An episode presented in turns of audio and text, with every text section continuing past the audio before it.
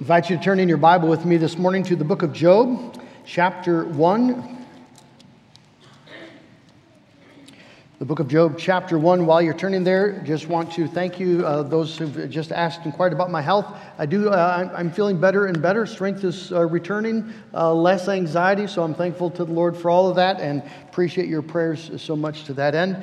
And it's, uh, it's great to be with you this morning and open up God's Word, a profound text.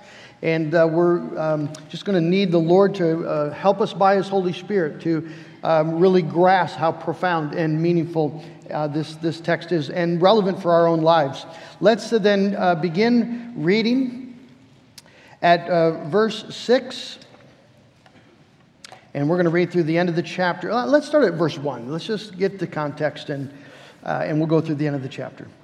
Let's give our attention to God's word this morning. There was a man in the land of Uz whose name was Job. And that man was blameless and upright, one who feared God and turned away from evil. Uh, there were born to him seven sons and three daughters. He possessed 7,000 sheep, 3,000 camels, 500 yoke of oxen, and 500 female donkeys, and very many servants. So that this man was the greatest of all the people of the East. His sons used to go and hold a feast in the house of each one on his day and they would send and invite their three sisters to eat and drink with them. And when the days of the feast had run their course, Job would send and consecrate them. And he would rise early in the morning and offer burnt offerings according to the number of them all. For Job said, It may be that my children have sinned and cursed God in their hearts. Thus Job did continually. Now there was a day when the sons of God came to present themselves before the Lord, and Satan also came among them. The Lord said to Satan, From where have you come? Satan answered the Lord and said, From going to and fro on the earth and from walking up and down on it. And the Lord said to Satan, Have you considered my servant Job? That there is none like him on the earth, a blameless and upright man who fears God and turns away from evil. Then Satan answered the Lord and said, Does Job fear God for no reason? Have you not put a hedge around him and his house and all that he has on every side? You have blessed the work of his hands, and his possessions have increased in the land. But stretch out your hand and touch all that he has, and he will curse you to your face. And the Lord said to Satan, Behold, all that he has is in your hand. Only against him do not stretch out your hand. So Satan went out from the presence of the Lord. Now there was a day when his sons and daughters were eating and drinking wine in their oldest brother's house. And there came a messenger to Job and said, The oxen were plowing and the donkeys were feeding beside them. The and the Sabaeans fell upon them and took them and struck down the servants with the edge of the sword, and I alone have escaped to tell you. While he was yet still speaking, there came another and said, The fire of God fell from heaven and burned up the sheep and the servants and consumed them and I alone have escaped to tell you. While he was yet speaking, there came another and said, The Chaldeans formed three groups and made a raid on the camels and took them and struck down the servants with the edge of the sword, and I alone have escaped to tell you. While he was yet speaking, there came another and said, Your sons and daughters were eating and drinking wine in their oldest brother's house, and behold, a great wind came from the wilderness and struck the four corners of the house, and it fell upon the young people, and they are dead and I alone have escaped to tell you. Then Job arose and tore his robe and shaved his head and fell on the ground and worshiped. And he said, Naked I came from my mother's womb, and naked shall I return. The Lord gave, and the Lord has taken away. Blessed be the name of the Lord. In all this, Job did not sin or charge God with wrong. Let's ask for his blessing. Our God in heaven, we stand in the, Lord, before this, this weighty text. And we feel, Lord, the anxiety, the weakness of our own flesh, and the, the sorrows of this life. And we ask, God, that you would now lead us through this text that we might see your glory and uh, would, would, Lord, see our lives secure in your hand. I pray, Lord, that your Spirit would give us wisdom as, as you open this word before us this morning. And we pray in the name of Jesus. Amen. What is the chief end of man? That's the question the Shorter Catechism asks. Very first question, fundamental question. Uh, what is life about? What's it for? What is your purpose? Why do you exist? That's the question. And the answer, uh, as many of you know, the, the answer is that the reason you exist is to glorify God and enjoy Him forever. That's the reason every uh, living thing exists to glorify God. And the reason that we exist as those made in his image is to enjoy him forever. Now, that's a, that's a easy thing to say, and, and uh, doesn't mean we don't say it sincerely. We do. If you are a Christian, that actually is what you want. Uh, the spirit within you has created that desire. You actually do want to glorify God. It's why you grieve your sin. And you really do want to enjoy God. It's why you pray for God to reveal Himself to you and, and, and you want to experience the presence of God. If you're a Christian, you'll experience those, those desires. But we seldom consider the cost of that confession. The book of Job teaches one of the most profound and most difficult doctrines in the Bible. And uh, it is this that the glory of God, being the supreme good, of all things, the glory of God is more important than our comfort. And to say yes to the glory of God as the reason for your existence, to embrace that as, as actually the reason and the purpose for your life, is to invite suffering into your life. I was reading an excellent little book. Uh, maybe you've seen it. It's edited by Nancy Guthrie. It's called Oh Love That Will Not Let Me Go. Highly recommend it. Uh, Facing Death with Courageous Confidence in God. I was reading chapter by John Eaves, uh, who passed away in 2004, I believe, um, a few months after finding out that he had uh, cancer. And this is the last sermon that he preached. Uh, it's entitled A Witness in the Way That We Die. A Witness in the Way We Die. And this is how he starts Life is not about us, life is about Jesus and our witness for him in this world. It has taken me a lifetime to embrace this fundamental truth and all of its implications. It has also taken the same amount of time to recognize that our witness for Jesus is frequently manifested in our absolute weakest moments rather than when we are at full strength. He goes on to talk about how, in uh, his diagnosis of cancer, learning how to witness to the glory of God in the face of a terminal diagnosis. And that in some way, that his weakness uh, glorifies God in a way that his strength never could. Well, what we see in the text this morning is a man brought to his very weakest, and, and, and in that weakness, glorifying God in a magnificent way. But the story starts with a confrontation in heaven. And so we'll begin there, verse 6. One of, the, uh, one of the astonishing things about the book of Job is that we get uh, to go into the council room of heaven. Um, boys and girls, as you know, the President of the United States has a cabinet. He has, he has uh, uh, advisors and people that he has put in, in, positions of power, and they gather together in the cabinet room and they, um, they make decisions that impact the, the whole country. Um, when they are having their meetings, you're not allowed in there. Well, we get to, uh, we get to go into the cabinet room, the council room of heaven. We're told that the sons of God came to present themselves before the Lord. Now, the sons of God is language, uh, it, it, refers to angels, uh, those that God has um, created. They're not God, so it's small g, but they're, they're created to do the will of God. And we listen in on this uh, conversation as we see God there in his council room. Psalm 82 speaks of this. Uh, God has taken place in the divine council. In the midst of the gods, small g, he holds judgment. And we find that not only are the angels there, like uh, Gabriel and Michael, uh, but Satan is there. We're told specifically that the Satan also was among them. And we should just notice quickly a few things about him. First, his name. He's referred to here as the Satan. There's an article. Uh, Satan means accuser. adversary. In the book of Revelation, we, if you remember chapter 22, he's called the accuser of the brothers. That is his name, the accuser, the Satan, and we'll refer to him then through the story that way. Uh, his, his name uh, reveals his role. His role is to accuse, in his wicked rebellion against God, to accuse God of wrongdoing and to accuse God's people of sin.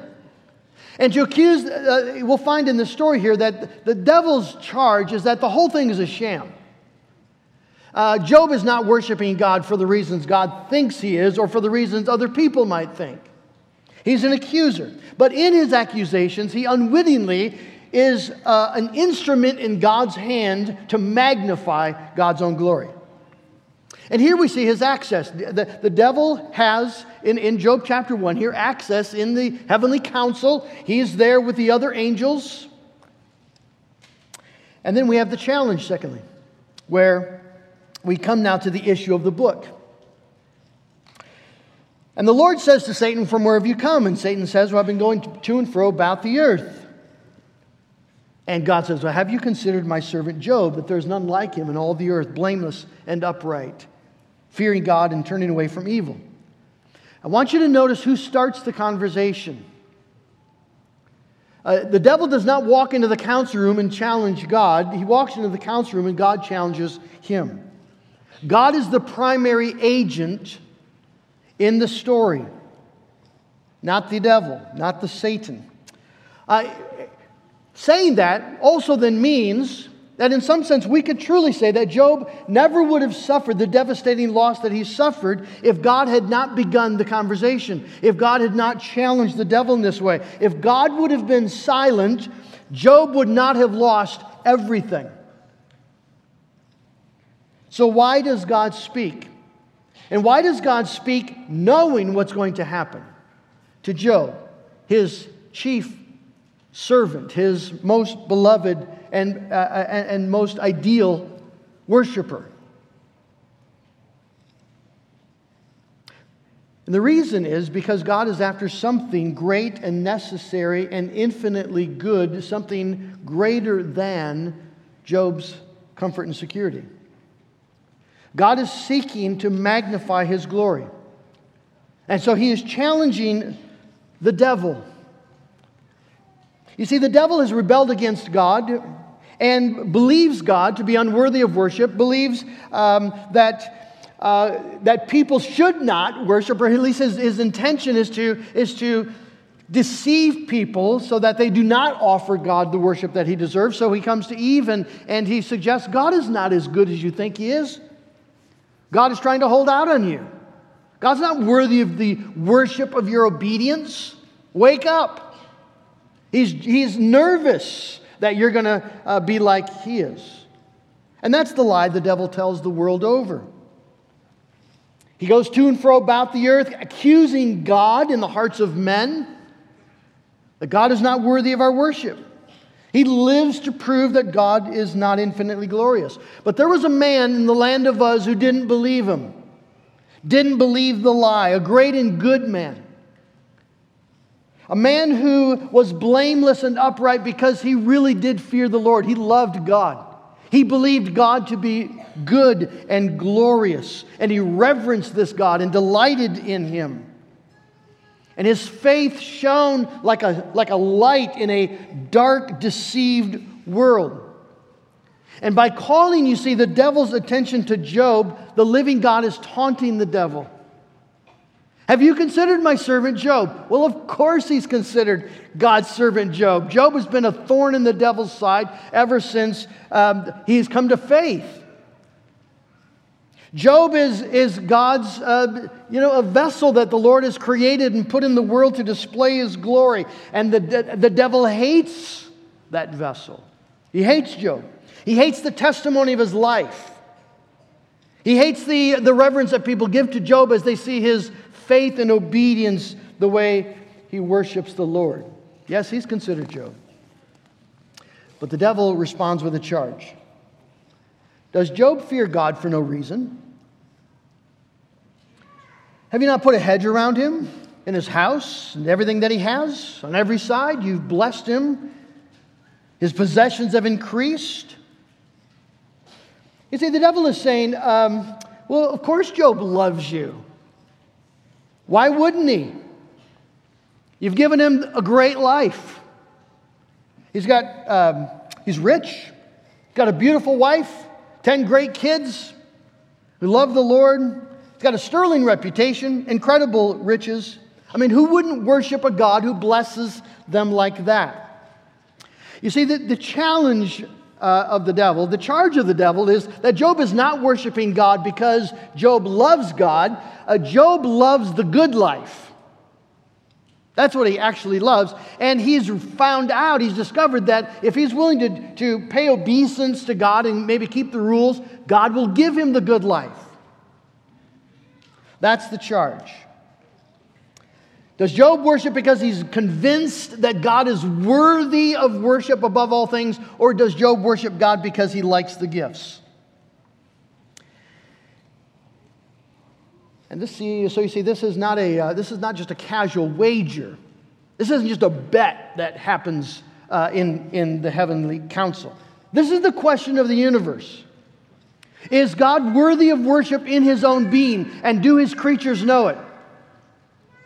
Think of how dishonoring it would be for God if his creatures, the work of his hands, universally disowned him as God.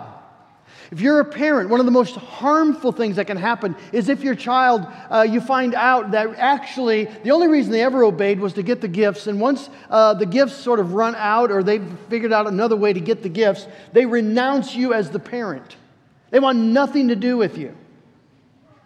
Think of how incredibly dishonoring, in a fundamental sense, it, it would be to the glory of God if there was nowhere found in the earth a man who actually saw his glory and worshiped his glory and desired his glory, God for who he is. But actually, everybody is just after the goodies. So you see, it's not a casual wager. Is God's glory worthy of worship, and is it known on earth? Well, how can we, uh, how can we find out? How can the devil's charge be put to the test? Christopher Ash says this How can we tell whether Job is pious because he believes God is worthy of his loving worship, or whether he is pious because he believes that piety will result in blessing? We must find out, says the devil. And the only way to find out is to take away Job's prosperity. And the devil uh, promises you take away his prosperity, he'll curse you to, his, uh, to your face. Now, on the face of it, it might look as though the devil has put God in a corner. The devil knows that God uh, must stand for his glory. Uh, in, in, in, in, days of old, um, this would happen between uh, men who, who believed that they needed to fight for their honor. And a man could, could um, trap another man by insulting him in some way that that man was forced to uh, ask for a duel to stand for his honor. Well, it'd be an easy way to read this that the devil's put God in a corner. The devil knows that God has to uh, fight for his glory, and um, he's got to defend and prove himself. And, uh, and the only way to do that is to rip everything away from Job. So Job just gets destroyed in this process, but there's nothing that can be done, right? The devil's put God in a corner. That's absolutely missing the point of the text. The devil has not cornered the Lord, God has cornered the devil. Why does God say, Have you considered my servant Job? Because God knows that He has created His servant Job, and He has called His servant Job and blessed his servant Job to stand in the world as a testimony to the glory of God. Job is God's weapon in his hand to refute the devil's lies and to be a testimony in the world of the true glory of God. Job is not collateral damage in a heavenly wager. Job is exhibit A in God's purposes to magnify his glory. And by the way, so are you. This is, this is the, the reason for the church Paul says this in Ephesians chapter 3 verse 10 that God's intent is that now through the church the manifold wisdom of God should be made known to the rulers and authorities in the heavenly realms according to his eternal purpose that he accomplished in Christ Jesus our Lord. That the church is God's exhibit A before the rulers and authorities in the heavenly realms. That there are uh, a people who understand and who delight in the glory of God. They're not, they're not there for the goodies, they're there for God. And God is magnified. And God now, then, in his work to destroy the work of the devil and to expose the lie of the devil, says to the devil, All that he has is in your hand.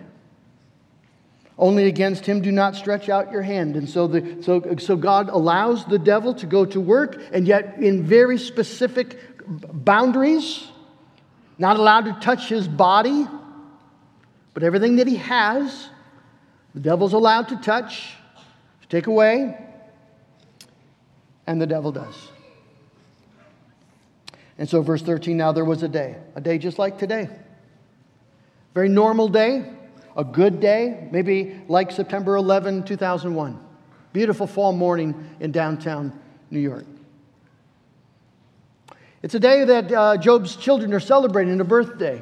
They're gathered together in a house. And then suddenly, Job, in a moment, loses everything. In one moment. His 500 yoke of oxen gone, 500 female donkeys gone, all the servants who attended them gone, except one who comes to bring the message. His 7,000 sheep lost in a lightning storm, all the servants who, who uh, were watching over them, all dead, save one who came to tell him. His 3,000 camels, all gone, and all the servants who attended them, except one. And then the thing that he feared the most. While he was yet speaking, another came and said, Your sons and daughters were eating and drinking wine in their oldest brother's house. And behold, a great wind came across the wilderness and struck the four corners of the house, and it fell upon the young people and they are dead, and I alone have escaped to tell you. Job lost everything. In a moment, this, this man, the, the greatest man, excuse me, the greatest man of the East, was bankrupt and childless. Ten funerals to attend to. There are two great things before us in the text right now. The, the first thing we have to just see is the devastating reality of this man's grief and loss and pain. This is not a fable, it's not a myth. And we would, we would uh, we sin when we quickly rush past the truth of this pain and this loss. Not only just in Job's life, but in, in, in the lives of, of those around us. And maybe even in our own life, where we just try to shove away the pain and ignore the loss and, and just plow forward. There's something necessary, not just for our emotional health, there's something necessary to acknowledge the truth of of loss and pain and grief in a world where things are not the way they're supposed to be. It's a, it's a, magn- it's a, it's a, it's a weighty thing. It's, it's a weighty thing. God knows that it's a weighty thing. It's not a little thing. That's the first thing. The second thing is we we have to face, we want to face, the, the essential question that's poised here concerning the glory of God and the integrity of his worship. Because now that, that the devil has done what God allowed him to do, and Job has, been, has lost everything, the, the question hangs in the air will Job denounce God? will he curse God to his face as the devil charged that he would do? Does God have true worshipers on earth? or only consumers who love his gifts. And you take away the gifts and they want nothing to do with them. One of the things that I, that I fear when, um, when persecution actually comes, Jesus says that, the, that many will fall away. You see, it'll be the consumers who fall away. The people who see no point in worshiping God uh, when, when the good gifts of God are taken away. When God doesn't protect their comfort, He doesn't protect their security, He doesn't protect their dreams. He lets them be lost. It makes no, it'll make no sense, you see, to those people. That's the devastating uh, effect of a health wealth gospel. We'll talk more about that, Lord willing, in the future. Will there be worshipers? Will God find faith on earth? That's the question. What will Job do? And that's, the, that's just the glory of his response, the beauty of it. Then Job arose and tore his robe and shaved his head and fell on the ground and worshiped. He worshiped. He said, Naked I came from my mother's womb, and naked shall I return. Just acknowledging utter dependence upon God, that every gift God gave to him was an unmerited kindness. The Lord gave, the Lord has taken away, which is his right to do. He has right of ownership to your health and your family, your finances, to do with as he chooses. But the prayer of Job is Blessed be the name of the Lord. Blessed be the name of the Lord. That, that the great loss that Job feared above all else is that God's name somehow would be smeared, stained in what had happened to him, and that it would maybe happen through him. What Job wanted was that people would see and worship. Worship God. We're told in verse 22 in all this, Job did not sin or charge God with wrong. This is a, a, an incredible scene. The devil has been proven to be a liar. His challenge, his charge has been put to the test, and the devil is, he's just a liar. He doesn't understand. He's wickedly wrong. Job is proven to be a true worshiper a, someone who really does know God and, and someone whose chief desire actually is to glorify God, someone who's found his chief purpose, his chief end, and who actually believes it. And in that, God is glorified in the worship and faith of his servant. Friends, there's, I don't know of anything in the world more glorifying to God than faith in trials. Nothing expresses what we think about God truly, more clearly, than when we worship Him through tears and trust Him through the pain. The trials are actually necessary because the magnifying of God's glory is necessary. Trials are not accidents, trials are not unfortunate ramifications of still living in a fallen world. Trials are ordained by God in the lives of his children to magnify his glory. And that is not a pat answer. At the same time, it can become a pat answer. It can become a cliche when we don't take the time to acknowledge the sorrow and the loss. But when we're willing to feel the weight of the hurt and the pain and the grief and the loss, and then you see, then move toward a fundamental fact that, that the glory of God will be manifested, and that's good. That's our desire. Peter speaks of this in, in 1 Peter, writing to people who are suffering, suffering real things, real losses.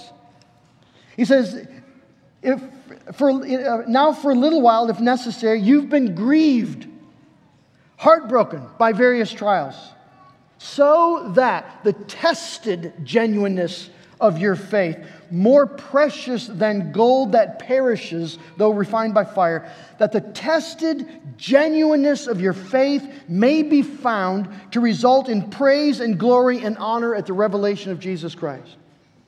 See, our faith in the crisis, in the, in the loss, redounds to the glory of God in a unique and necessary way that, that praise and honor and glory rebound before the throne of God when you, his child, in the, in the place of your grief and your loss, can say, Blessed be the name of the Lord.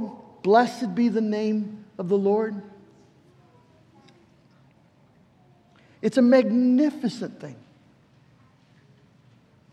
There's a, there's a testimony in that time and place of weakness that, is, that is, has more weight than, than really any testimony you can give in your time of strength. But it's not easy. It's not easy. Rick Thomas has written an excellent little book, Suffering Well. His wife left him, uh, taking his two young children. came home and they were all gone. He says, It took me two years to process this chapter in the book of Job. Two years. Job Job's response to tragedy, tragedy seemed to be an unscalable mountain. This is not how I responded. I cried and I wailed, longing for God to return the things I had lost my wife and two small children.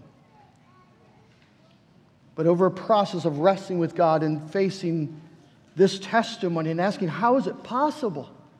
How do you do this? The Lord gave and the Lord has taken away my children, everything I possess. Blessed be the name of the Lord. How do you do that? Well, you, you do that because you have just recognized what matters the most in the world. It's not our comfort, it's not our possessions, it's not our kids, it's not our life, it's not, it's not the most important thing. There's, there's something more, there's something greater, something that's more satisfying, more essential, more pleasing to your soul, even.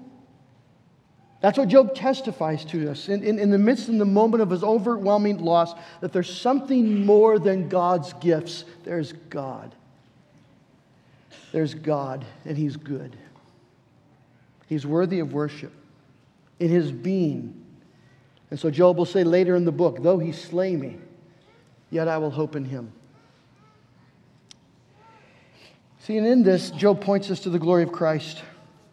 Job lost everything, but he didn't, lost, he didn't lose nearly what Jesus lost, who set aside the glory, the riches, the privileges of heaven, and came to be a servant came to be obedient even to death on the cross, came to suffer the loss of everything, even the fellowship of the Father. Why did he do it? He did it, first of all, to testify to the worth of the glory of God. Father, the hour has come. Glorify your name. That was his prayer, John 17. He did not do it, first of all, ultimately to save you and to save me. He did it to magnify the glory of God. But in that dying and in that magnifying, you see, he exposes the devil to be a liar and he creates worshipers. People who've been reconciled to God by the, by the life and the death of Jesus Christ. People who've been made new creations. People who see the glory of God in the face of Jesus Christ. And who are able to stand then in this world, this world that is under the deception and darkness of the devil's lies, to stand and testify that God is good and God is glorious. And that we do not worship Him because of the gifts We worship him because he's worthy. And we've cast all of our life upon this. But, friends, it doesn't mean it's easy. When the diagnosis comes, there's a battle of faith to be had. And when, when, when heartaches come, there's a battle of faith to be had. Are we willing in that time, in that place, to trust the God who loved us and gave Jesus Christ for us, his own son? Are we willing to trust him? Are we willing to be a part of God's purpose of showing to the world through our faith in the midst of loss that God is worthy. He's worthy of worship, He's worthy of praise because of who He is, and even in the pain. These are not lessons that we just sort of tuck away and we're all set. These are lessons learned in the reality of the life that God's called you to live. But, friends, this, this text stands as a foundation, a place you can go to over and over and over again as you see what faith then looks like in loss. And, and, and what does Job know about God? That makes that possible. He knows that God is glorious and good. And Job does not yet know about Jesus. You do. I do. We have vastly more reasons to say, though he slay me, yet I will hope in him. Vastly more reasons to believe, vastly more reasons to stand. Testifying in the midst of whatever loss God brings our way that God is glorious, God is good, God is worthy of worship. And that's our purpose. That's our end.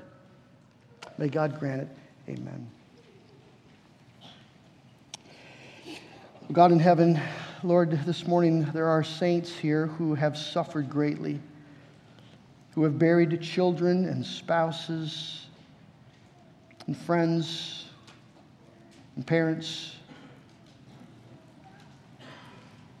who've had dreams ripped away and health taken away, who've suffered, Lord, deep, hard, heavy, heartbreaking things. And it is right, Lord, for us to acknowledge the truth of loss, that this is not how you created the world in the beginning. But, oh God, I thank you that you have kept us in the faith and allowed us, Lord, in the time and place of loss to say, The Lord is good. Blessed be the name of the Lord. Through tears with breaking hearts. And Lord, you will, call, you will call all of us to suffer in some way. We will experience loss in this life loss of precious, dear things. And I pray, oh God, that in those moments, we could see your glory in the face of Jesus Christ.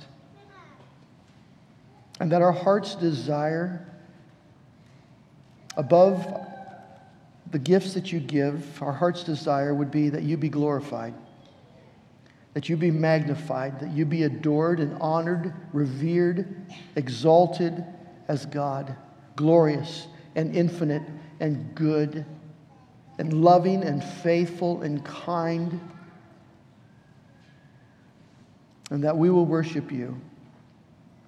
And that you could use, Lord, our testimony in the heartaches of life to draw others to come and know this Jesus who loved us and gave himself for us. Lord, I thank you for this word, this, this heavy, beautiful word. I pray that you would help us to be transformed by it and, uh, and to live today, then, and the days to come for this one thing to glorify our God. In Jesus' name we pray. Amen. Let's stand and respond. Though Satan should buffet and trials should come, let this blessed assurance control. Let's stand together and sing, It is well with my soul.